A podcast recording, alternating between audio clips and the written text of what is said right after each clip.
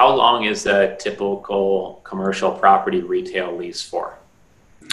Well, it's anywhere with between three and ten years. Most of them are five. The five is like probably forty percent of them are five year.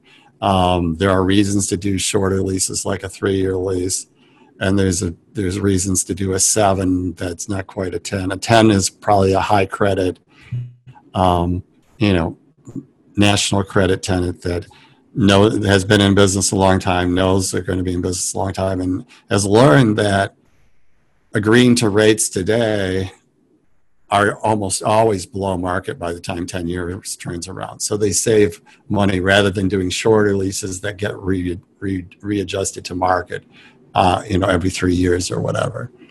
So, but it, if you had to just pro forma something, you'd use five years. This content was created by commercialrealestate.com.